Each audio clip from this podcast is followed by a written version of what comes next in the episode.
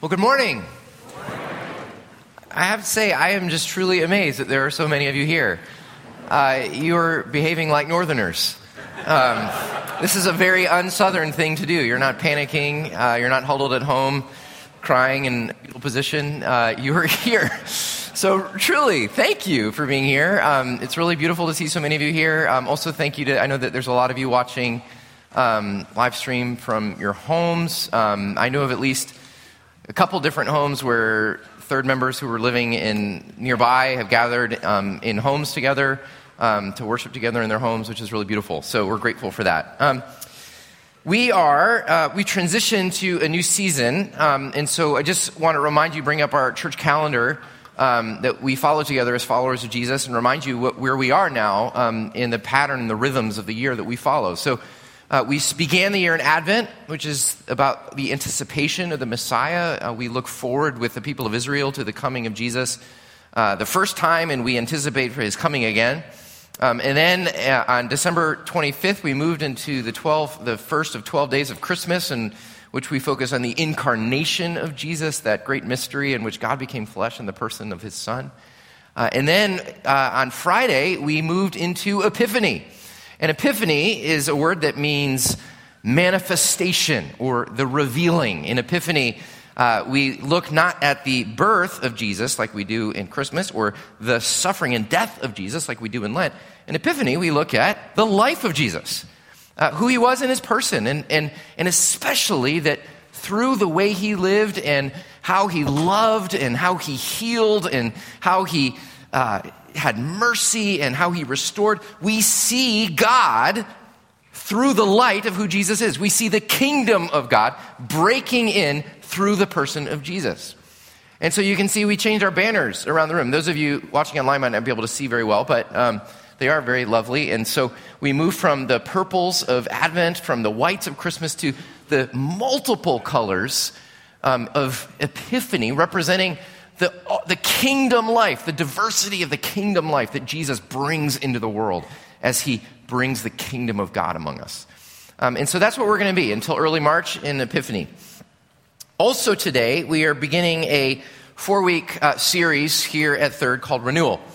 Uh, we believe that Jesus is not just renewing the world, but he's renewing even our church. And we're in an exciting season in the life of our church. Over the last 12 months or so, we've been working on some strategic planning and thinking about the future of uh, new initiatives that we want to do in the life of our church. Um, and this month, we're going to be talking about a lot of those things. So for the next four Sundays, uh, we're going to have four different sermons on renewal, renewing different aspects of who we are in our church and what we do in the world. Uh, but we're also going to be communicating every Sunday to you a different facet of our strategic vision for the next three to five years. Um, and so every Sunday we have a different focus. Every Sunday, um, someone from the strategic planning committee will be communicating to you um, every Sunday we'll have a Q&A session about that particular thing that we're communicating about after the 11:15 service and we'll have it recorded so even if you're not there you can go back and listen to it. And also every Sunday in the bulletin we'll have information about it. You can see it today on page 19 um, in your worship guide. Don't read it now though, please.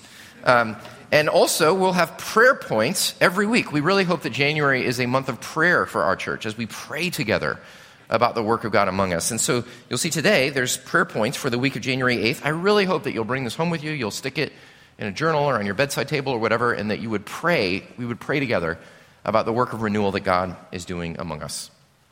So, that being said, today our theme is renewing the person, and our scripture reading is Titus chapter 3.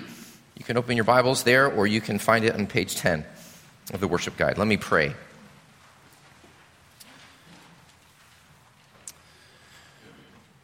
Our Father, we thank you for your mercy. Uh, we thank you for the snow.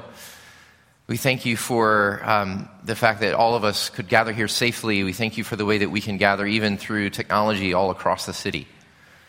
We thank you for the Word of God that casts light and brings revelation of your truth into our lives. We pray today that you would help me and all of us through the Spirit and in our weakness so that we would not just hear the Word of God, but that we'd be changed by it. We pray in Jesus' name. Amen. So our scripture reading is Titus chapter 3, verses 3 through 8. Hear God's Word, given for you in love. At one time, we too were foolish, disobedient, deceived, and enslaved by all kinds of passions and pleasures. We lived in malice and envy, being hated and hating one another. But when the kindness and love of God our Savior appeared, He saved us.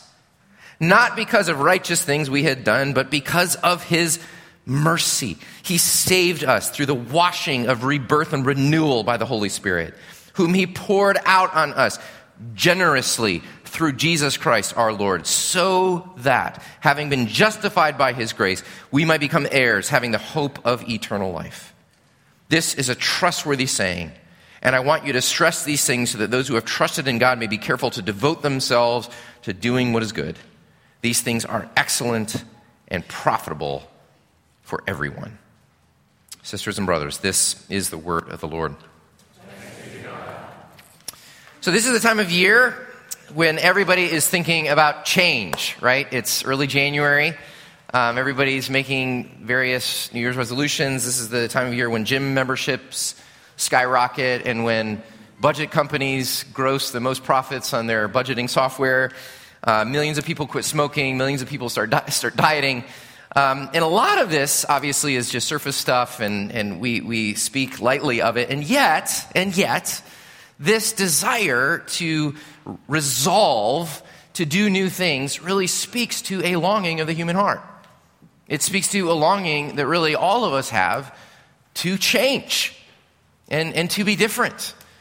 Uh, a friend of mine shared with me a really beautiful quote this week from an author named John O'Donohue. He, he talks about that there is this longing in all of us to change, to change our limitations, to change the sameness, to change the banality or even the pain of our lives. And listen to this to change is one of the great dreams of every human heart.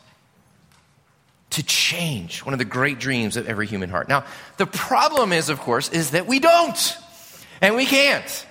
And the failure to keep resolutions is so commonplace that it's just become a big joke, right? We all laugh about it. And that's why we end up here, the same place in early January, making the same resolutions many times over and over again. In fact, on New Year's Eve, uh, my family and I, with some friends, we were having dinner together, and we went around the table and said what our New Year's resolutions were. And I, when it came to me, I said that mine was to use uh, technology less. It is something um, that I feel like I am too kind of uh, uh attached to my phone. I want to use it less. I want to be less attached to it. And then my children quickly reminded me, hey, dad, that was your resolution last year. and I said, oh, really? Well, how did I do on that? And they said, we're glad you're making that resolution again. So, so this, this speaks to this longing for change and yet our failure uh, to do it. And then so often these resolutions is just an exercise in futility. But this passage, this really amazing passage, maybe you've never read it before. I certainly have never heard it preached on before. But it truly is a passage about real change, substantive change, permanent change, powerful change, the kind of change that God wants to do in us, and that only the gospel of Jesus can do. Real, permanent, lasting change. Don't you want that?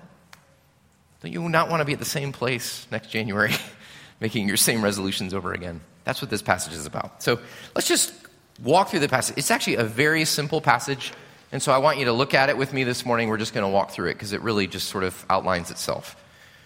The first thing I think we see in this passage is the need, the great need for real change. Look at verse 3. At one time, we too were foolish, disobedient, deceived, and enslaved by all kinds of passions and pleasures. We lived in malice and envy, being hated and hating one another. Now, this is a, a pretty tough pill to swallow this, this diagnosis of, of the human heart, but it gets at why change is so difficult for us and why we need it so much. Most of the things, as we sat at my dinner table on, on New Year's Eve, and maybe you did too, most of the things we talk about when we talk about resolutions are external behaviors, are they not? We want to diet, we want to exercise more, use the phone less. There's external behaviors.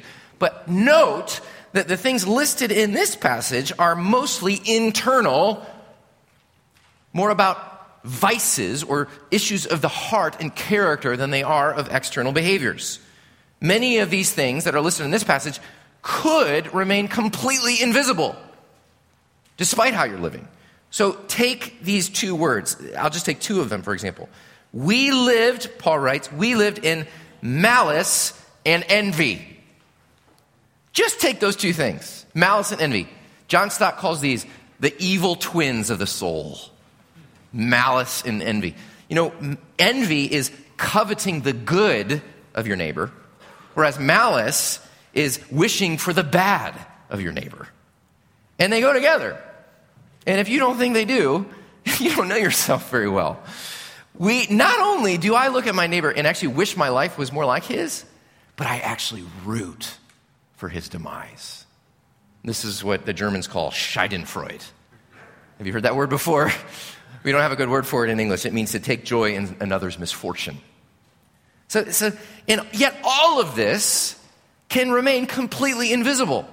All of this is going on inside the human heart. You can actually be the nicest person and be really kind and be a good neighbor and shovel your neighbor's walk and you know be that kind of neighbor and you can be involved in all sorts of activities and you can be very very busy in the work of nonprofits or work you know ushering at your church or whatever it may but inside is this seething toxic waste of malice and envy the two evil twins of the soul completely unobservable to others and this is why we can't change, because here we are doing all of this work of external behavior management, and so little we're inattentive to these internal things going on in the heart.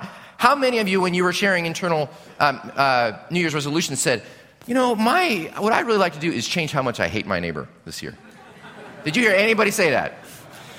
No, we don't say that because we just attend to the external behavior modifications. And the change that we truly seek and desire will never come through Fitbits will never come through gym memberships, will never come through new budget management tools. Because it's so much deeper than we can get at. Think of it this way. I heard a preacher use this illustration once, which I thought was really good. He said, Imagine you take a rubber ball, okay?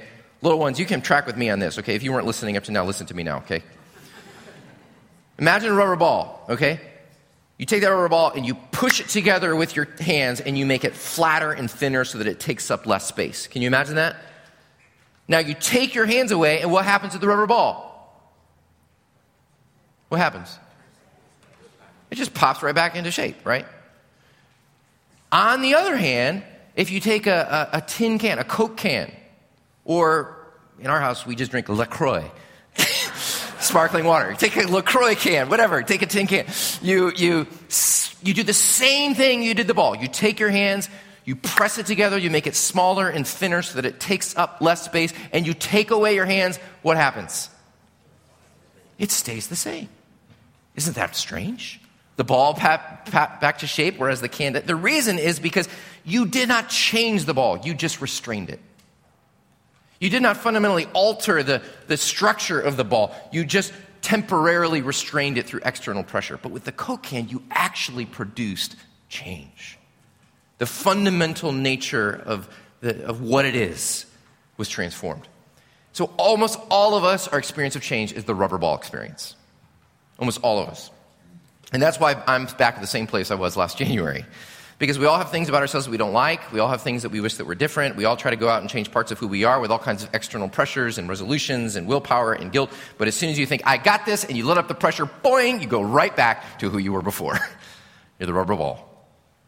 Most of our change efforts are just external management, and we do not get at the deep internal places of the soul that are causing our most serious destruction. So that's why we need change desperately, because we can't do it. So, what do we do? Where do we get the power for change? Well, look at the next verse, because this is where we see the source of real change. Look at verse 5 with me. But when the kindness and love of God our Savior appeared, he saved us, not because of the righteous things we had done, but because of His mercy. Now, this is one of those great, glorious conjunctions of Scripture. All right?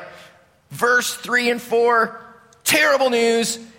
Verse 5, say it with me, friends. The first word, but.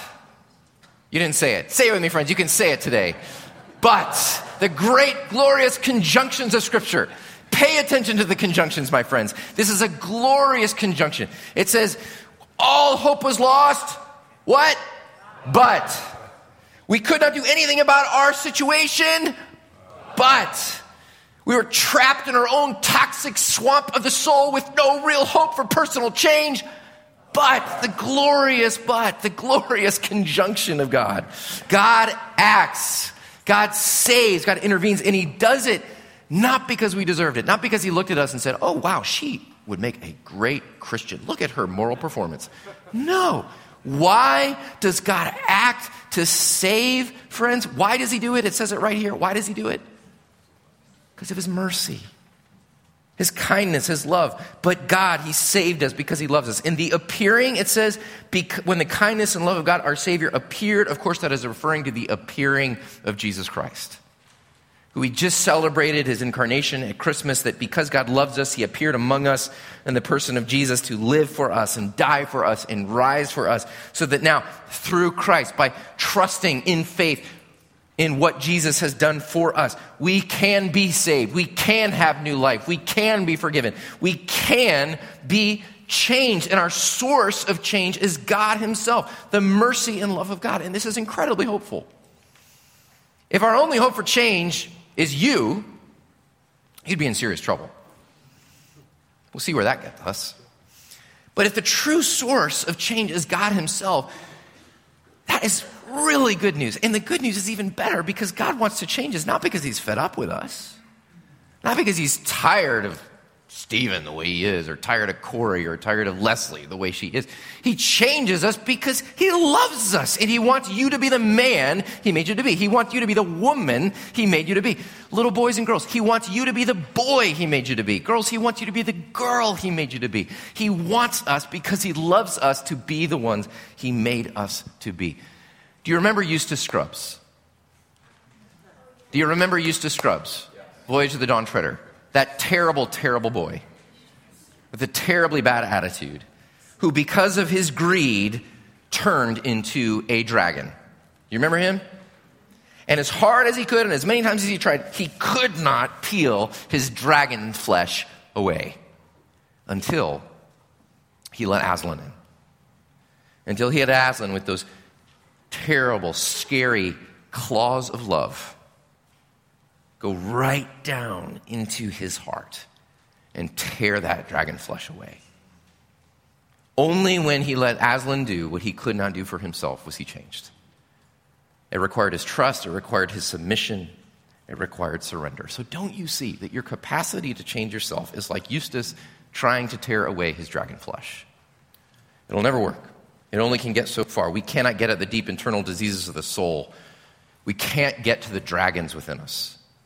Only Aslan can do that. Have you let him? Have you seen that the only real source for change in your life is God and his loving mercy for you? Will you let his claws into your life? So that's our, our source of real change. Finally, as we move through this passage, we see the nature of real change. What does this change really look like? What is it? What does God actually do in us? Well, keep reading with me. Look at verse 5. He saved us through the washing of rebirth and renewal by the Holy Spirit, whom He poured out on us generously through Jesus Christ our Savior. Now, there's something really amazing going on here. I want you to look at these two words in verse 5 rebirth and renewal. This is terribly important. I'm going to tell you the Greek word that this is. Normally, I don't like to do that because I feel like often when preachers do that, they, they're just trying to make themselves look smart and it's not actually helpful.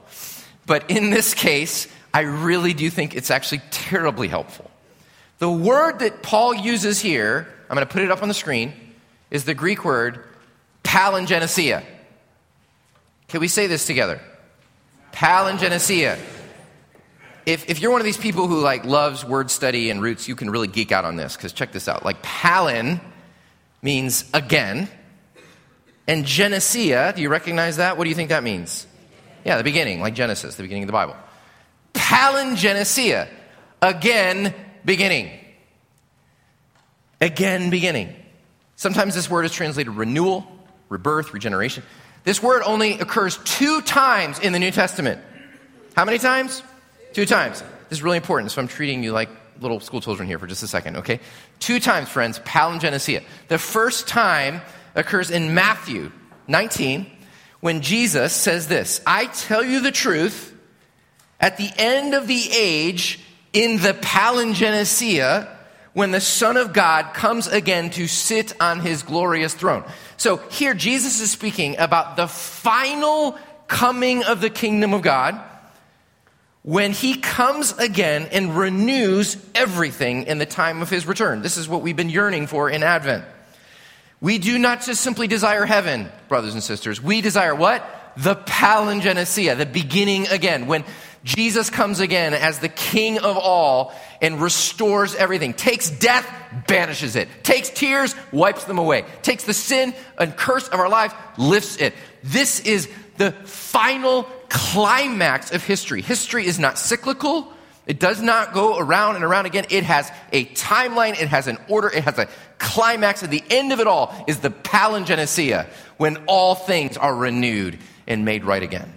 This is what Jesus speaks of the cosmic renewal of all things, the palingenesia. That's the first occurrence in the New Testament. The second one is here in Titus.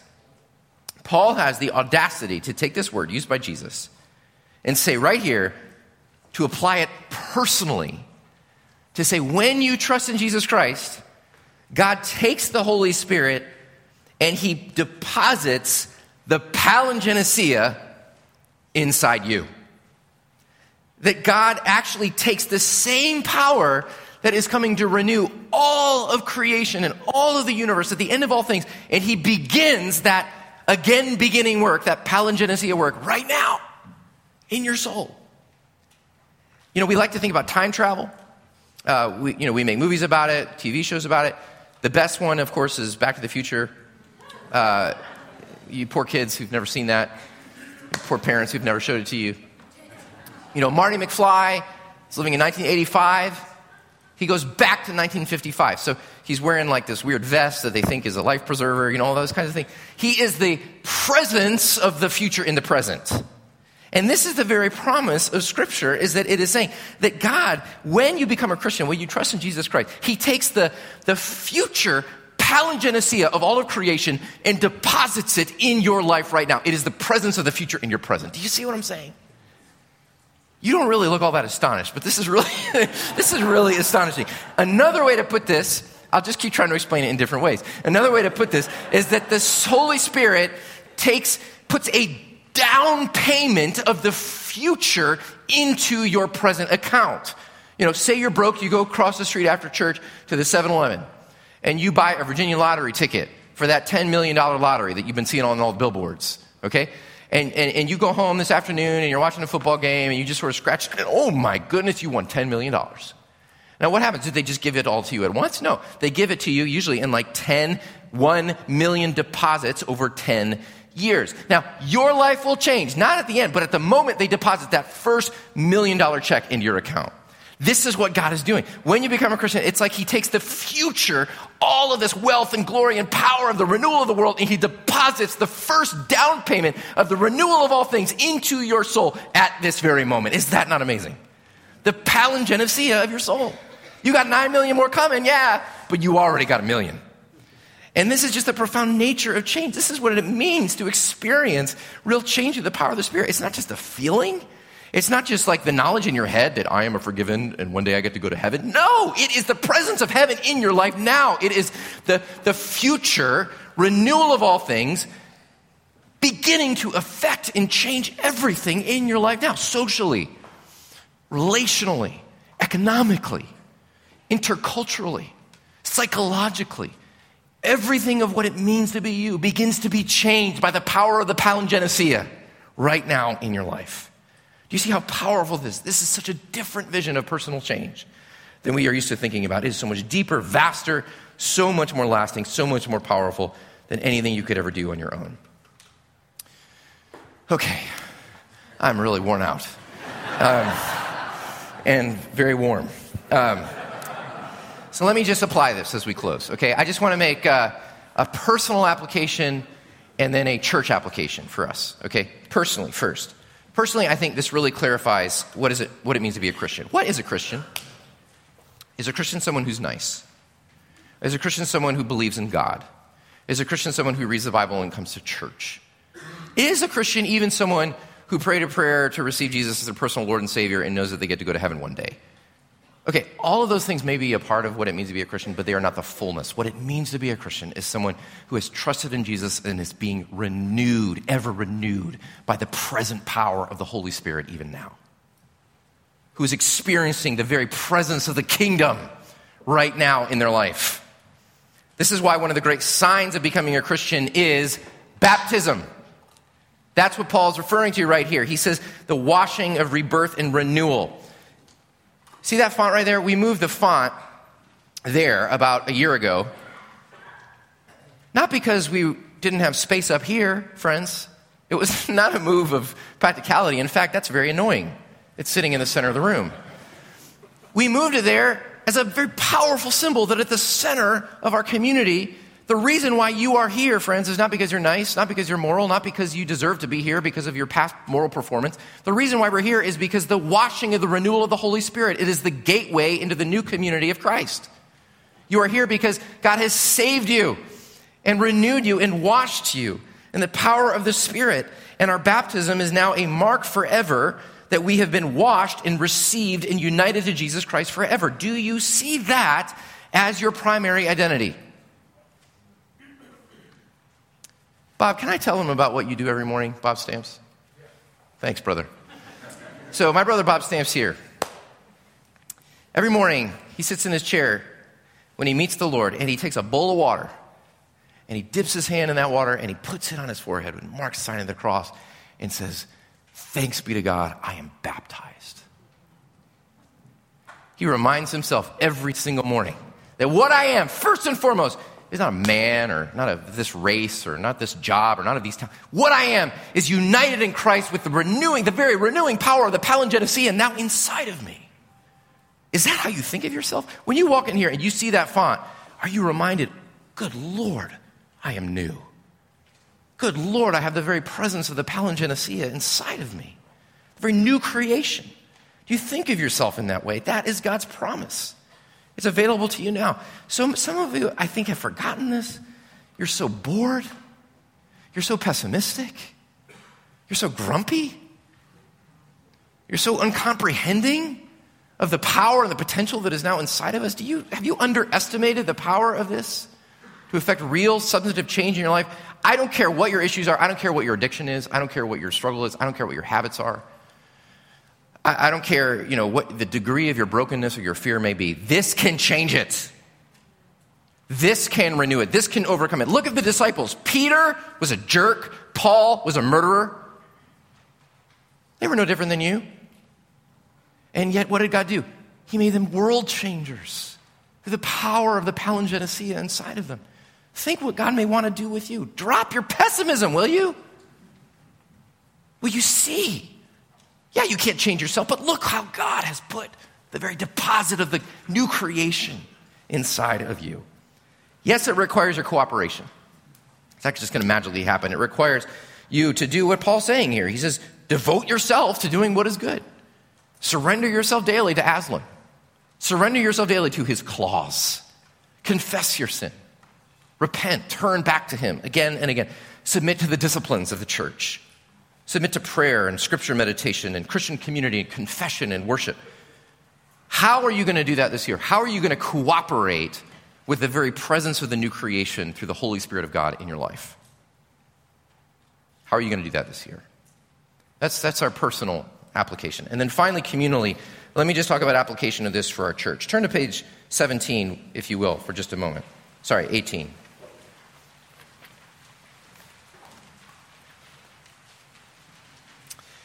Just want you to look at some of the ways that we are going to try to take this seriously in the life of our church in the coming years.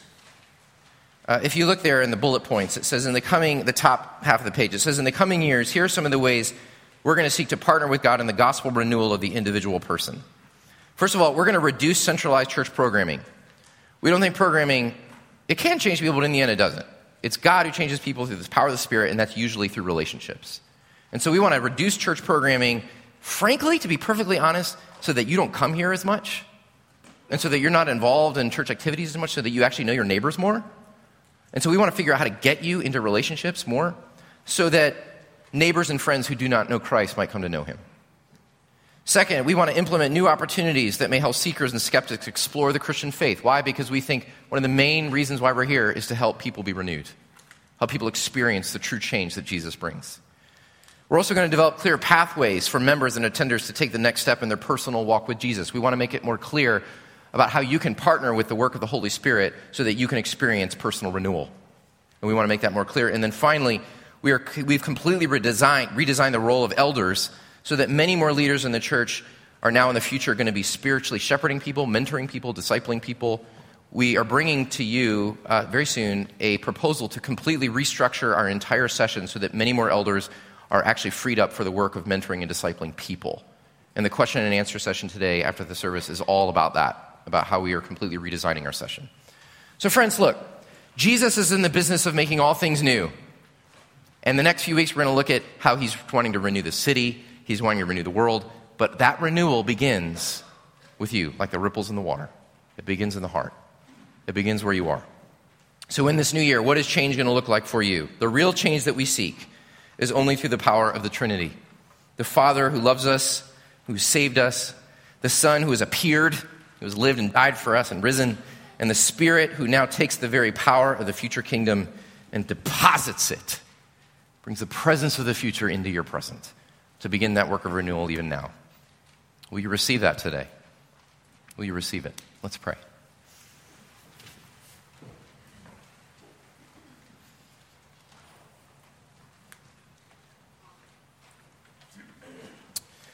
Holy God, we thank you that you do not leave us as we are in our malice and envy and all the seething toxic tendencies and character flaws and vices of our souls that are killing us from the inside out. We thank you that but God, you saved us. Not because we deserved it, because you love us. But I pray if there's any person here today that needs that saving today, that they would cry out to you, say, Save me, oh God. I cannot change myself. I cannot make myself new. May they come to you today at the table to be saved. I pray, Lord, for the rest of us that we would stop being so pessimistic about ourselves and about each other and that we would see that the very power of the palingenesia, the future recreation of the universe, is now deposited in us by the power of the Spirit. May we not be like the homeless person who lives on the street with a million dollars in the account. May we draw on it. May, may, we, may we draw on the power of the Spirit in us every day through surrendering to you, through disciplines, through prayer, through scripture meditation, through the disciplines of the church, through worship and community and confession. Oh God, help us, oh God. We want to be changed, and we know it begins with Jesus. Make us new today, we pray in Jesus' name. Amen.